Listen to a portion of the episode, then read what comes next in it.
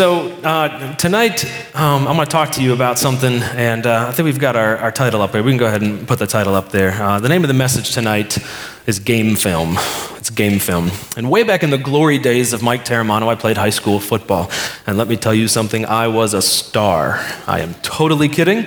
So, uh, the position I played was left behind. Uh, when the bus went to the away games, I was left behind. Yeah, exactly. Yeah. So, no, it was, I was certainly not the glory days. But I did play high school football. And one of the things about high school football, this does happen also at the college level, um, but, but mainly it's, it's a thing at the high school level, is teams will exchange game film. And essentially, what I mean is that every uh, Saturday and Sunday, Saturday or Sunday, kind of around the country, as high school coaches get together in some way and they exchange game film. Uh, and the idea is essentially um, to allow the other team to see what you're doing in your game. So um, it used to be, so if you're under the age of maybe 20 in here or 15, you know, before Blu ray, there was this thing called DVD, you know, and if you're under the age of 25, before DVD, there was this thing called VHS, right? And so the coaches would get together and they would swap them. I'm, I'm, sure today that it's all done, you know, somehow on the internet. There's probably websites and they just swap it or email it or something like that. But anyway, either way, this, this notion, this thing happens. It's kind of a, a gentleman's agreement where um, I would go to my opponent, I would give them films from our games, and, and I would get films from their games, and we would spend the week then preparing for our opponent, right? The idea is you could see what kind of offense. So, you know, Seneca and Walhalla, they, they would, they'll swap game films and you'll be able to see what kind of offense or plays Seneca is running and you'll be able to see what kind of defense Walhalla might set up or whatever. And so, uh, game film is, is swapped for you to prepare for what the enemy is going to do. And I think this book, one of the reasons why God put together this book, is for the same reason. There are many demonstrations, examples of what the enemy does. And I think God put this book together to show us some of his tactics, right? So, um, title of my message tonight is Game Film. Alex, you prayed with me before. Would you pray um, as we go into this message, please?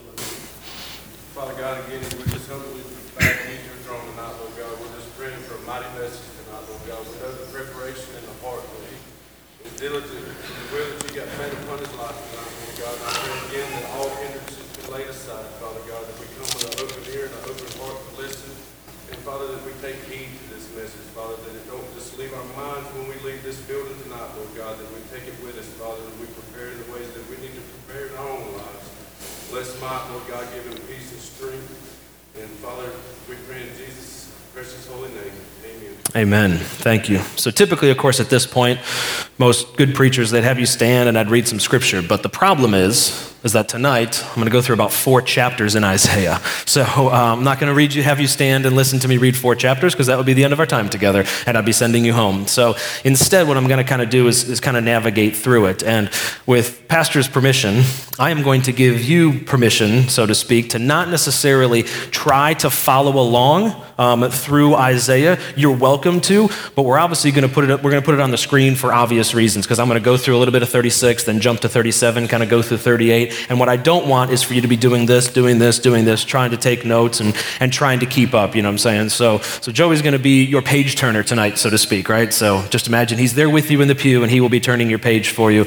Um, so you're welcome just to, to kind of watch what's going on on the screen.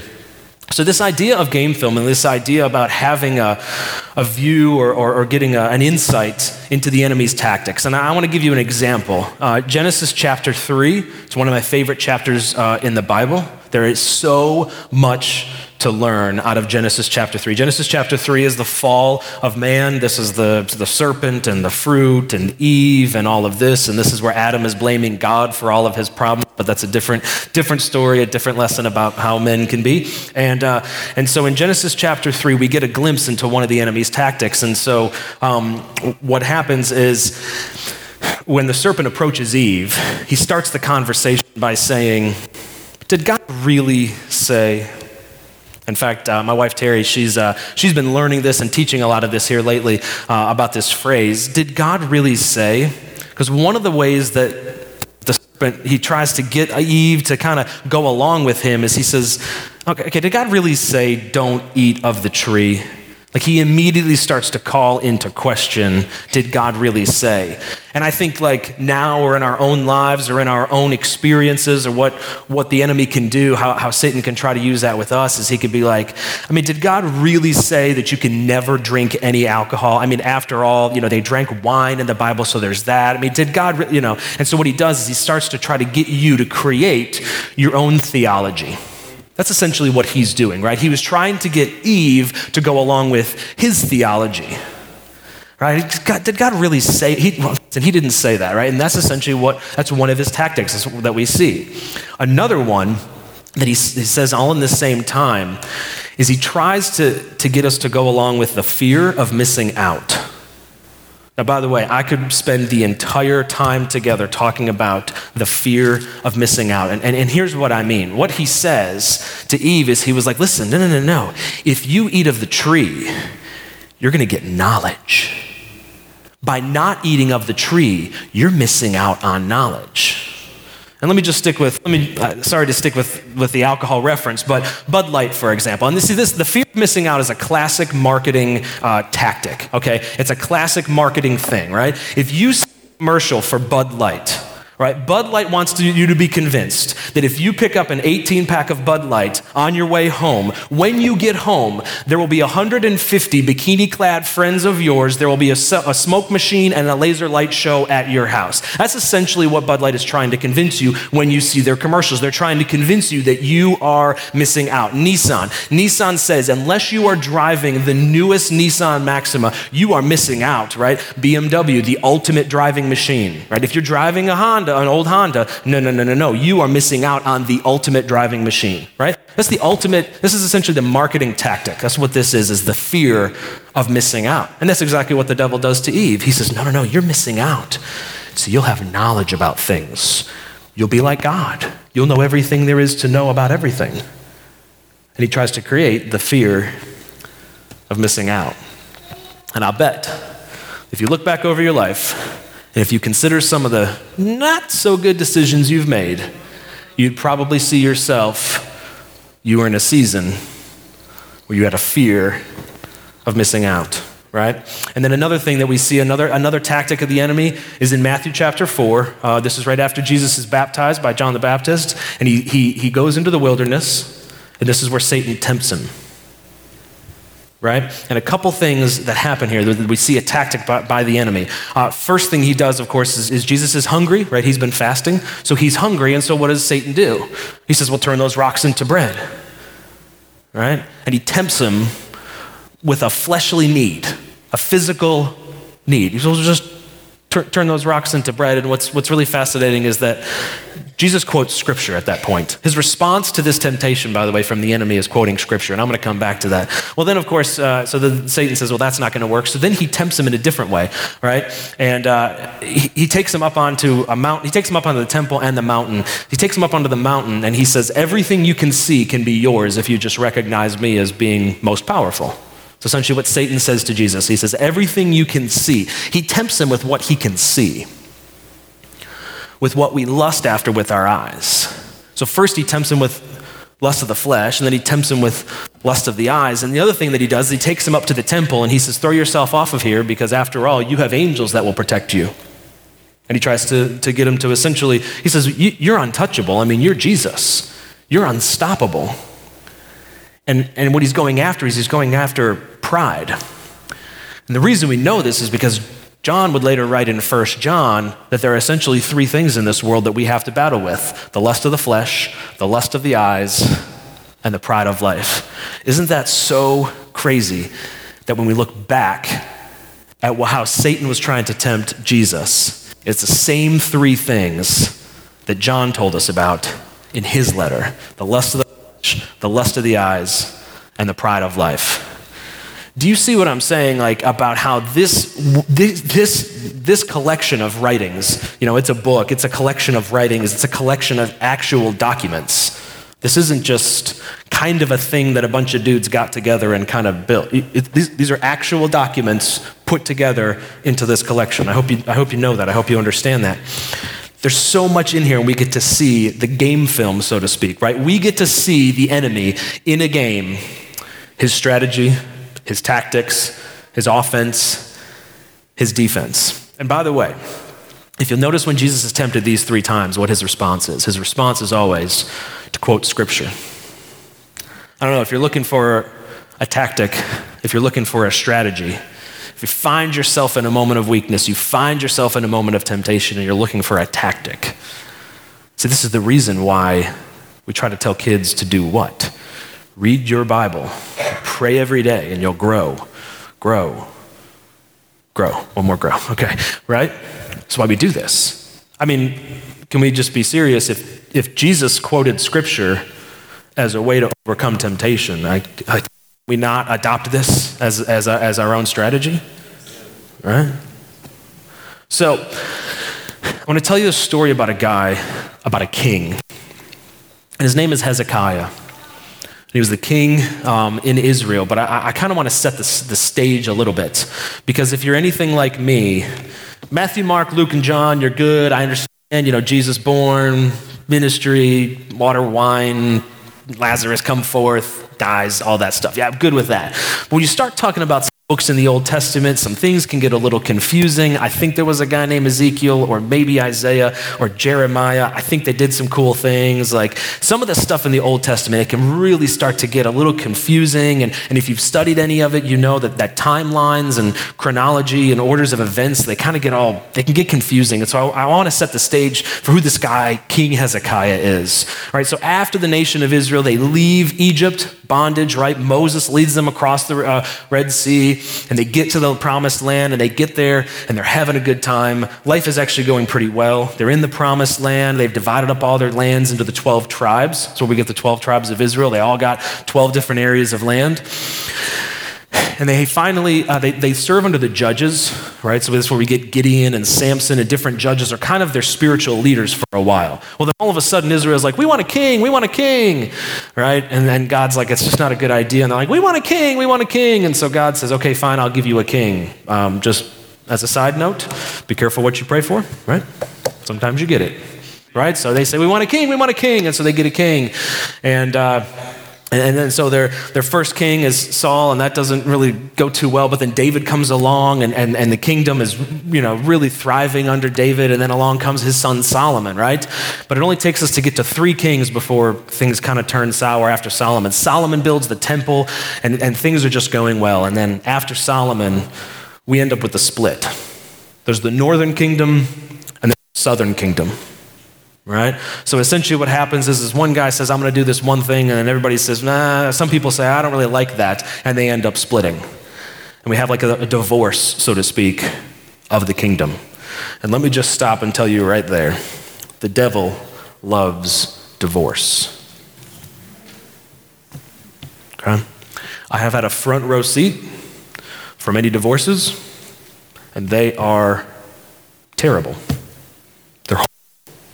The devil loves them.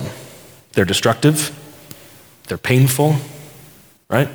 I know they have touched every family in this room. I know they have. And I'm telling you, the devil loves them. He loves that destruction. I, I think, I think about a guy, uh, James Dobson, Dr. James Dobson, right? He started the ministry focus on the family, I don't know, 50 years ago, probably, maybe even longer than that. And I think about how wise he was because he saw he saw how the enemy would be attacking our families more than ever, and he knew that a ministry like that was needed for focus on the family, right? I'm telling you, I, I just want you to hear me on this. Um, d- divorce is so destructive, it's so powerful. And uh, if you have it in your life, if, you, if you've experienced it, if you've seen it, if you're like me and you've had a front row seat for it, I'm telling you, the devil, he loves it. And you can say, well, sometimes it's, you know, or sometimes people say, you know, well, we're better off when we're divorced and all that. I, listen, I'm not here to talk about that. I'm telling you the devil loves it because he's taking apart an institution created by God. He loves it. And he knows the power of divide and conquer, which is funny because that's exactly why we, I refer to the division of the kingdom as a divorce. Because all of a sudden now we have the northern kingdom and now we have the southern kingdom. And so these two, these two nations, they kind of, you know, go along in history together. And, and, and, First and Second Kings and First and Second Chronicles tell us the story of these two uh, parts of the kingdom, or whatever you want to call them.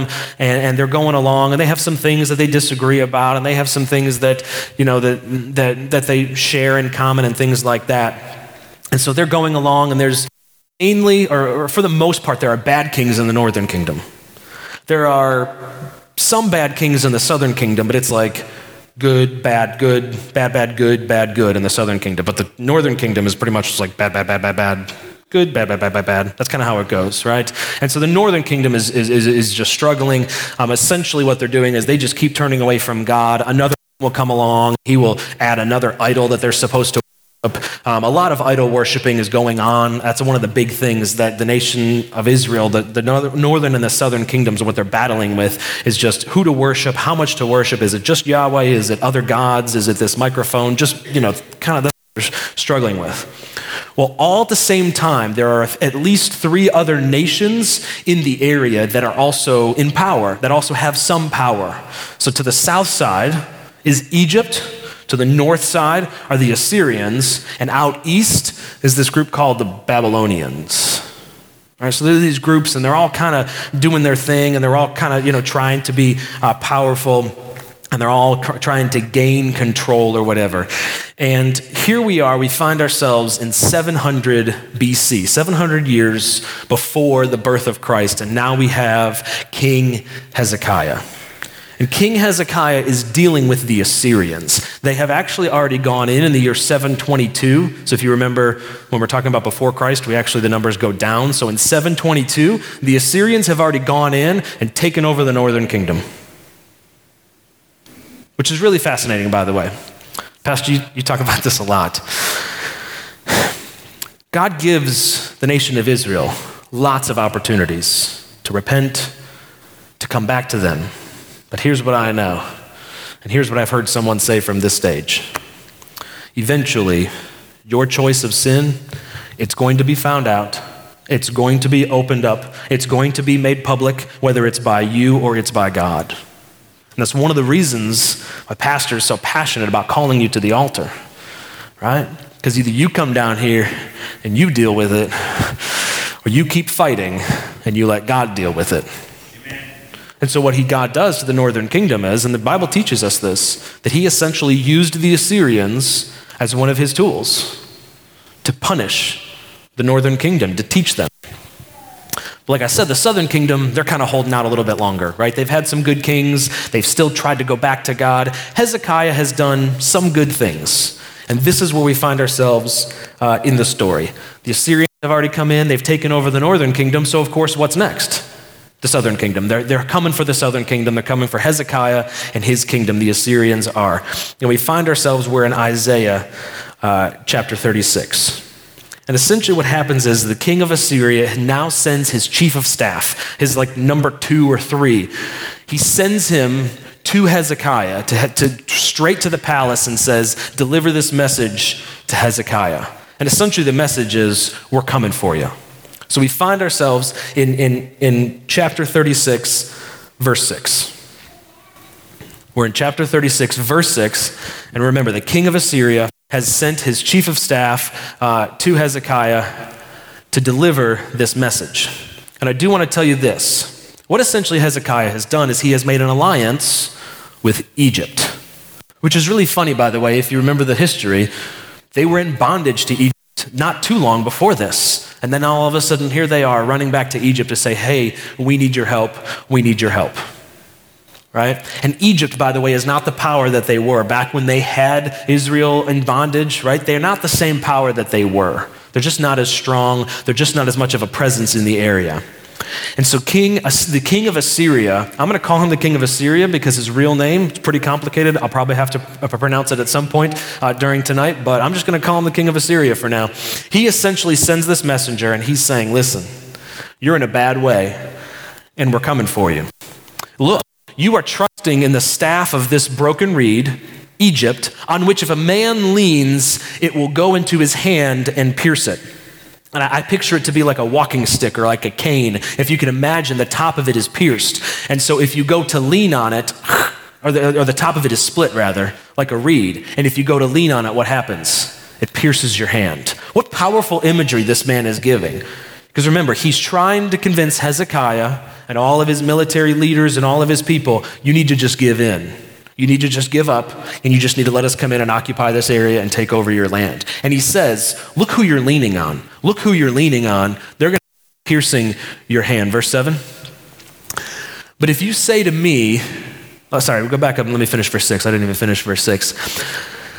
So if Pharaoh, king of Egypt, so is Pharaoh, king of Egypt, to all who trust in him. Now, let me just stop right here and say, um, what he's doing is he's, he's calling um, calling to attention their alliance. And I want to ask you that same question. I want to steal uh, one of his questions actually and use it. Who do you have an alliance with?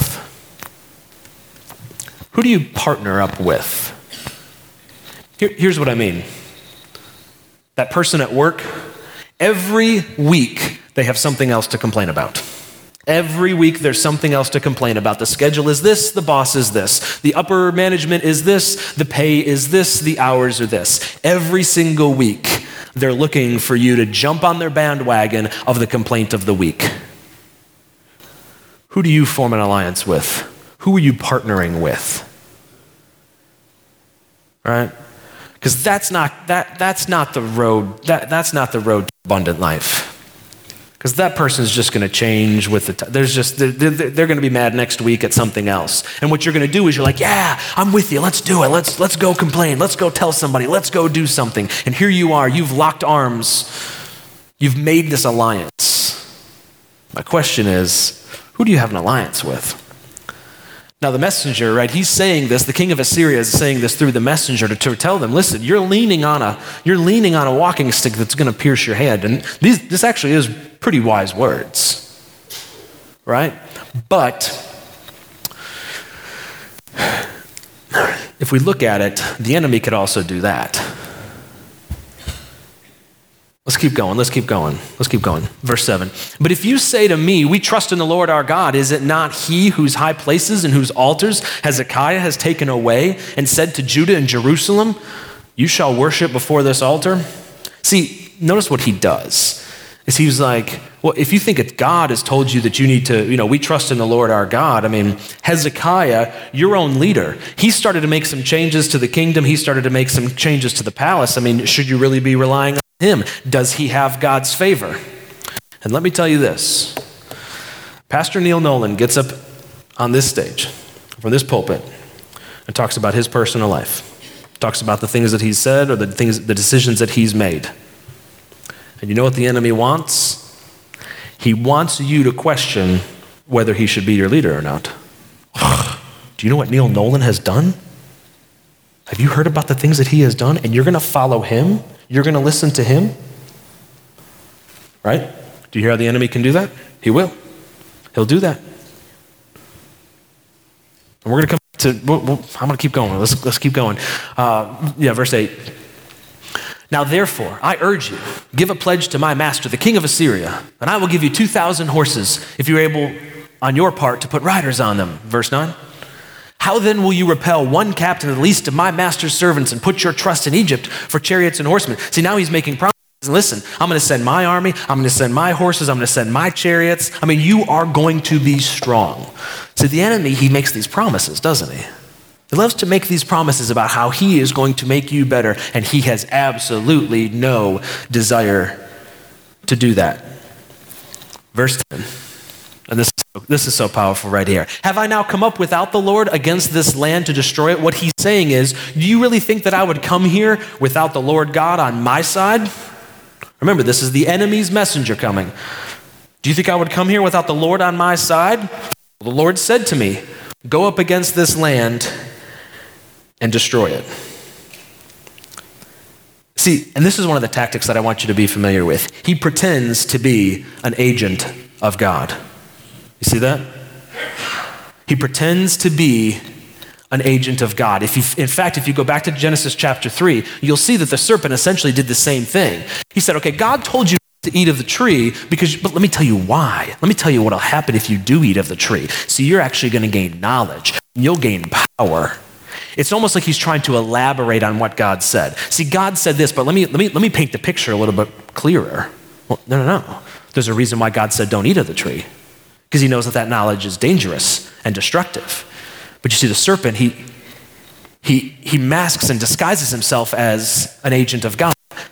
But let me tell you this you don't need an agent of God. You don't need an of God. You don't need a proxy. You don't need a liaison. You don't need a stand in for him. The veil was torn, and then when the veil was torn, you gained uninhibited access to the Lord God Almighty. Right? You don't need an agent. You don't need. Now, listen, I'm not talking about somebody standing in intercession. I'm not talking about that, of course, right? I'm not saying you can't have someone praying on your behalf. But what I'm saying is you don't have to, it, it, it's not that you have to have this agent, right? We can get it directly from him. All right? And the enemy wants you to think that you should go through him. Right? And so, um, let's go to verse 14. Let's go to verse 14. Thus says the king, Do not let Hezekiah deceive you, for he will not be able to deliver you. And that goes back, I just want to make sure I reiterate, what, I want to go back to that, right? Whatever spiritual leader you're using, whether it's Pastor Nolan and it's other people in your life, right? The enemy will try to tell you they are not equipped, they are not perfect, they're not the ones that you should be following, right? They don't know what they're doing. If you follow them, you'll end up doing the same things that they do, right? The enemy does not want you to follow a godly person. Right? All right, so they return to Hezekiah. The, the messengers of Hezekiah. So if you can picture, they're standing at the palace doors when this happens, right? And the messenger from Assyria has come and he knocked on the door, and Hezekiah's royal kind of crowd comes down to hear this message. There's a scribe and a historian, which is how we know that these things happened. So they receive this message from the messenger from Assyria. And I'll tell you what, they, they're pretty bummed I mean, they're, they're pretty overwhelmed. I mean, that's an overwhelming message that he has just brought to them and said, We're coming for you, and there's nothing you can do about it. And your leader, you shouldn't even be following him anyway. And this is of the Lord. God already preordained for this to happen. And in fact, it's important for you to understand that at the time, there was this mentality, there was this psychology that land had its own uh, God. And essentially, people believed that if this land invaded this land and defeated them, it was preordained by God that because this God had, had already gone in and defeated this God. So if the name of your God was section four God, and the name of your God was section three God, section four God had already gone into section three and defeated their God. So it was just natural for this, for this uh, nation to come in and defeat you. That was the mentality. And he was using that. He was using that psychology to try to convince them just give up, just give up and give in. So they return to Hezekiah uh, to tell him what the messenger has said. And in fact, uh, they lose uh, their confidence. They essentially say, we, we, we, should probably go ahead and give in. We, we really probably should. I mean, he said it's of the Lord, so we've got that to deal with. I mean, you know, I'm, I'm sure some of them on their way back up the stairs are like, yeah, did you hear what Hezekiah said the other day? We probably shouldn't be following him. Yeah, I know, that's what he said. You can kind of hear this, and you can hear their confidence is starting to kind of shake or whatever, right? So they come to Hezekiah and they give him this message. And this is where I ask you another question. Remember, I asked you, who do you have an alliance with? Well, let me ask you this who do you get your counsel from? Um, let me just share one story. I, um, I don't even remember what it was that I was arguing with Terry about. I don't remember what it was at the time. In fact, it's, it was so insignificant that I can't even remember. It's, it was silly. And, uh, and I remember I, I called a buddy of mine who was not married, not domesticated in any way. He was a single guy and he was going to stay a single guy. And I was just venting to him. And that was a terrible idea, right? Because here's a guy who's like, marriage and all that stuff. And I'm just venting to him. I don't even know what I was frustrated about. Like I said, it wasn't even important. And I left that conversation, this has been a long time ago, and I left that conversation saying, What are you doing? Why would you call him and vent to him? Because he's like, Yeah, that's why I'm never getting married. Right? Who, who do you seek counsel from? Because here's what's cool about Hezekiah his his people come to him and they say, um, they say, listen, this is, this is not good. The news is not good. And he says, I want you to go to Isaiah the prophet.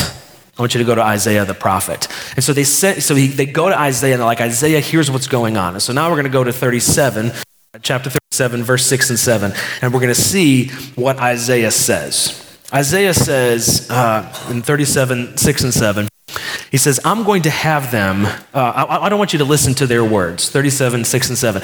Isaiah said to them, Thus you shall say to your master, so tell King Hezekiah, Thus says the Lord, do not be afraid of the words which you have heard, with which the servants of the king of Assyria have blasphemed me. I just want to tell you this, if nothing else, I want to tell you this. You know what, the, you know what God is trying to tell you? Don't listen to him. Don't listen to him. Stop. Stop listening to him. S- stop letting those words echo and echo and echo and echo in your mind. In fact, what the scriptures tell us is we should actually take these thoughts captive. So if we have thoughts, right? The scriptures tell us to take these thoughts captive, which is kind of a weird thing because we would think if it's bad, we should not bring it into our camp, right? We should keep it out. But the scriptures tell us to keep it captive. And the reason why is because we can then check it against this right here. We can actually pour that thought through these words and it'll get cleansed. And it's like a, it's like a pool filter. Eventually, we're going to find out if it's the good stuff or not. Right? And so then in verse 7, verse 7, surely I will send a spirit upon him and he shall return, shall hear a rumor and return to his own land. And I will cause him to fall by the sword in his own land. You know what God's saying? I, listen, these enemies are going to take care of themselves. Don't listen to what they have to say. These enemies are going to take care of themselves. If you remember the story of Gideon, Gideon was the one who had an army. He was going to defeat the Midianites, and he had a bunch of soldiers, got the best soldiers, or he, he just got a bunch of men. He said, Here, have a sword. Here's a shield. We're going to attack. And God said, No, no, no, no, no, no. Fewer than that. And eventually, when it's all said and done, Gideon has how many? Yeah, he's got 300 of soldiers that he takes with him. And he takes them down there. And they don't even get swords. What do they get? Lanterns, glass jars with mud and a candle in it. And Gideon's like, what is going on, right? And eventually what happens is, is there's such confusion in the enemy camp. What do they do? They kill each other. That's exactly right. The enemy destroys themselves. And so here's God telling, uh, sending through prophet, through prophet Isaiah, listen, don't worry about the enemy. They're going to destroy themselves. And so meanwhile in all of this, the king of Assyria hears that the nation of Israel, that Hezekiah is not going to comply. And the king of Assyria, in, in all of his arrogance, He's fighting on another front. This is what's crazy. He's fighting on another front, so part of this battle, taking over people and defeating lands. And he hears this from, of course, his messenger, from his chief of staff, and he says, Go back and talk to them again. And I want you to tell them something else. And so we pick it up in 11 and 13. So they go back, they go back. And here's what the messenger says from Assyria says to them Look, you have heard what the kings of Assyria have done to all lands by utterly destroying them, and shall you be delivered? Verse 12. Have the gods of the nations delivered those whom my fathers have destroyed? Gozan and Haran and Rezeph and the people of Eden who were in. Verse 13. Where is the king of Hamath, the king of Arpad, and the king of the city of Sepharvaim, Hena, and Ivah? Essentially, what he's saying is he's saying, We've defeated all of them. What makes you think that you can survive? So now he's giving them a list of all of the conquests that they've had. Well, I can tell you this um, I have casually followed New Spring Church and their story for several years now. Many of you are probably familiar with New Spring Church. It's a church that was started down in Anderson by a guy named Perry Noble. Well, sometime last year, yeah, last year, um, they went through a pretty difficult season, is what I would think, um, when their founder. He was uh, struggling with an alcohol dependency, and uh, some other things were going on. And he left the church, and they went through this kind of this big ordeal, and all of these things. And I'm not here to talk about Perry Noble and all of that, or what he did or didn't do. And but I will say this: the enemy will use that, has used that as much as he possibly can. And, and, and, what I'm talking about for me, for example, is as I move toward ministry, if I can destroy Perry Noble, I can destroy you. You see, you see, you see what the enemy does? Right? I mean, that guy started a church of 40,000. So he clearly knew what he was, he, you know, he, he obviously had a great relationship with the Lord. And we took care of him, didn't we? What makes you think you're so special? Right? The enemy would love to remind you of all of the things that he has destroyed. Um, I know somebody very close in my life has always said, I'm not getting married, and the reason why is because one out of two uh, marriages end in divorce, so why should I even bother? The enemy loves to remind you of the list of destruction. Because what you naturally would want to do then is put yourself on that future list. He's already destroyed all of these other lands, right? Where are their kings? Where are their lands? Their gods didn't protect them. What makes you think your God is going to protect yours? See, and this, is, this, this could come into your life like you want to start a new business, like you want to venture out onto your own and start a new business. And the enemy is going to say, Remember the last time you tried that? Remember the last time you did that? You were a total failure on that. Like you want to maybe maybe you want to step out of your, your your current job situation and start a business because maybe you can be in the ministry in a different way that you want to be. I can promise you the enemy doesn't want that, and he will do whatever he can to remind you of the path of destruction. And he'd love to put you on that path. And so 37, uh, chapter 37, verse 37 and 38. What's really, really fascinating about this right here is that what has been told to us then comes true. So there, okay, there's the word. There's the king of Assyria. Sennacherib, king of Assyria departed and went away, returned home, and remained at Nineveh. So he's off fighting on this other front, and eventually he goes home. Now it came to pass as he was worshiping in the house of Nisroch, his god, lowercase g, that his sons Adrammelech and Sharezer struck him down with the sword. And sure enough, destruction comes from his own house, right? We already had seen this. The prophet had already said this is what was going to happen. Right? They struck him down with his own sword. So, chapter 38, we're not even going to go to 38. I'm just going to tell you what happens in 38. Hezekiah becomes sick. He's very, very sick. He's actually, he's dying. He's on his deathbed. And essentially, the, the prophet says the, the, your, your, your time is done. And Hezekiah has a moment a moment of weeping and a moment of prayer. And he begs the Lord to spare him. And the Lord does. And he gives him 15 more years. Right? We don't really have much of an understanding about what happens during those 15 years, but boy, we have short term memory sometimes, don't we? Because verse chapter 39 is so powerful in what happens. So Hezekiah um, he's home, he's hanging out at the house. And essentially, what happens is we get a knock, he gets a knock at the door. And it's a couple of guys from another kingdom. And they've come to wish him well and say, We heard you were sick, but now you're doing well and life is good. We're, we're really, really happy for you. Um, we're going to go to 39 2. They're like, We're just, and he's like, Oh, well, thank you so much for coming by. We really appreciate that. And he welcomes them into his house. Does anybody know where these guys are from? They're from Babylon. And he welcomes them into their house. He says, Come on in. I'm so glad you came to see me. So glad you came to visit. Let me show you our kingdom. Let me show you all the things that I've done. Let me show you all the things that we've built. Let me show you all of our riches. Let me show you all of the things that we've done and all the things that we've collected. Let me show you my accomplishments.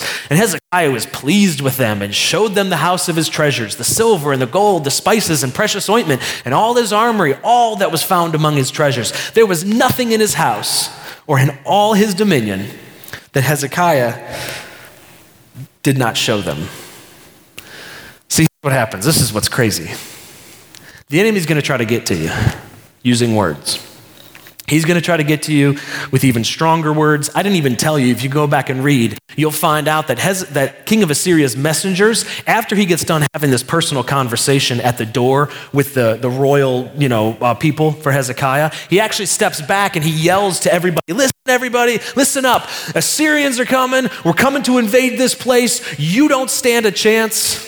So not only does the enemy like to have a one on one conversation and whisper into your ear, he, sometimes he'll just stand back and he'll start shouting and he's telling you destruction is coming and you better get ready. Oh, and by the way, that leader you've been following, he's not doing anything for you. You might as well turn and walk away. And if none of that works, guess what the enemy gets you to do? invite him in. Right? The enemy will do everything he can to poison your mind.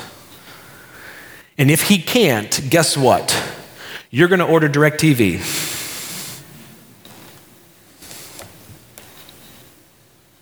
Now, I'm not hating on TV in general. Don't get me wrong, I'm not. But I'm telling you, you know as well as I do.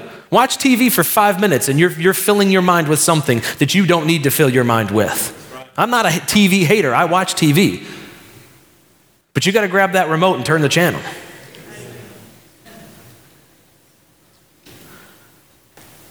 Because what, what happens is, is we just invite him in. And this is what Hezekiah does. And this ultimately is okay, this is repercussions until today. The nation of Israel is still trying to recover today from this. Which, which makes me sit down on this whole idea that you understand this is actual history. This really actually happened. These are real documents, real, real historical information about what happened. And I'm telling you, the nation of Israel is still fighting to recover as a result of what happens right here. Because we go to verse 6. and so Isaiah hears about this and he, he's like, wait, wait, wait, what did you do? Are you kidding me? Did you, you really brought them in? What did you show them? I showed them everything. And I was like, you got to be kidding me. Why, why would you do that? Why would you bring the enemy this, in this close? And the enemy we're talking about is Babylon. Because in a few short years, Babylon will invade Jerusalem three times. And the third and final time, the temple is destroyed, and the nation of Israel is carried off into captivity. Isaiah says, Behold, the days are coming when all that is in your house and what your fathers have accumulated until this day shall be carried to Babylon. Nothing shall be left, says the Lord. I mean, it's got implications for years. Somebody who occupies the stage talks about your legacy, and your children, and your children's children. And here's Hezekiah. In his moment, see, and this is it, and this is it, and I'm, uh, this, this is it, and I'm done. In his moment of pride, in his moment of allowing himself to be vulnerable. I don't mean vulnerable in a good way, like when you're sharing with someone and you're going to kind of be vulnerable. Now, I'm talking about leaving yourself vulnerable. It exposes your area of weakness. He's so proud of his kingdom. He's so proud of his accomplishments. He's so proud of all the things that they've gathered together, all the things that they've done, and all of their riches. And he says, Come on in, boys, check it out. And you can just you can just you can just hear him. Like, you know, one of the guys from Babylon, he's just he's just taking notes. Mm-hmm. Mm-hmm. Security system, check. Cameras in the corners, check. Mm-hmm. Oh, that much gold? Check. He's taking an inventory because they're just counting down the days until they can be there, until they can take over. You, you, listen, you got to know what the enemy is doing. You got to know what the enemy is doing, right? And that's the thing. We can, we can talk about, we, we, we're better equipped to understand what Jesus did on the cross for us when we also then are better equipped to push him back right? Because we have to be very careful is that we don't just come in here and hear him and be like, Jesus died on the cross for my sins. Amen. And we walk out of here with absolutely no tools for Monday, Tuesday, Wednesday, Thursday, Friday, Saturday. Amen. And so I think that's also, by the way, let me just say this about vulnerability and, and weakness is the armor of God. That's why the armor of God is such a cool thing. Because if you think about it, when, when knights were fighting in armor, what were they trying to find? The point of weakness, that vulnerable point, right? Maybe it was like the back of the leg, or you know what I'm saying, or maybe it was the side, you know, where the armor, maybe where the chainmail would kind of separate, because of course it had to have room for expansion. And so they would look for a point of weakness. And sure enough, Hezekiah shows it off. Will you stand? Will you stand? I've kept you over 10 minutes, and I am so sorry. But what a cool story, and what a cool man, or what a, what a, what a, what a amazing thing we can learn from this man, Hezekiah, and all the tactics of the enemy. I, I asked you a couple questions. I said, Who do you have an alliance with? Um, remember, the enemy pretends to be an agent of God. Who do you get your counsel from? Right? And uh, also that the enemy is looking to remind you, you know, of the, of the path of destruction. Right? So maybe you can consider where your area of weakness is, consider where the enemy is coming in. Maybe it's, maybe it's DirecTV, right? But somewhere, somewhere, you might be letting the enemy in or letting his, letting his words get to you. Heavenly Father, Lord, thank you for this opportunity to come together tonight. Thank you for the uh, opportunity to preach this message, Lord. Oh, thank you for the, the scriptures, Lord. Thank you for this, this document that we can, we can turn to that was breathed uh, into existence by you, Lord. We know that um, we know the Word and we know the Word. And we thank you so much for that. Lord, I pray that, um, that we're challenged by these questions, Lord. I pray that I'm asking these questions of myself as we leave here, as I go into my work week, Lord, that I'm asking these questions of myself. This isn't something, Lord, that I just try to drop in the laps of those that were seated here and tell them good luck. Lord, I pray that I'm challenged by these questions as well. Lord, I pray that we consider all these things. We ask these things in your name. Amen, amen, amen, and you are dismissed.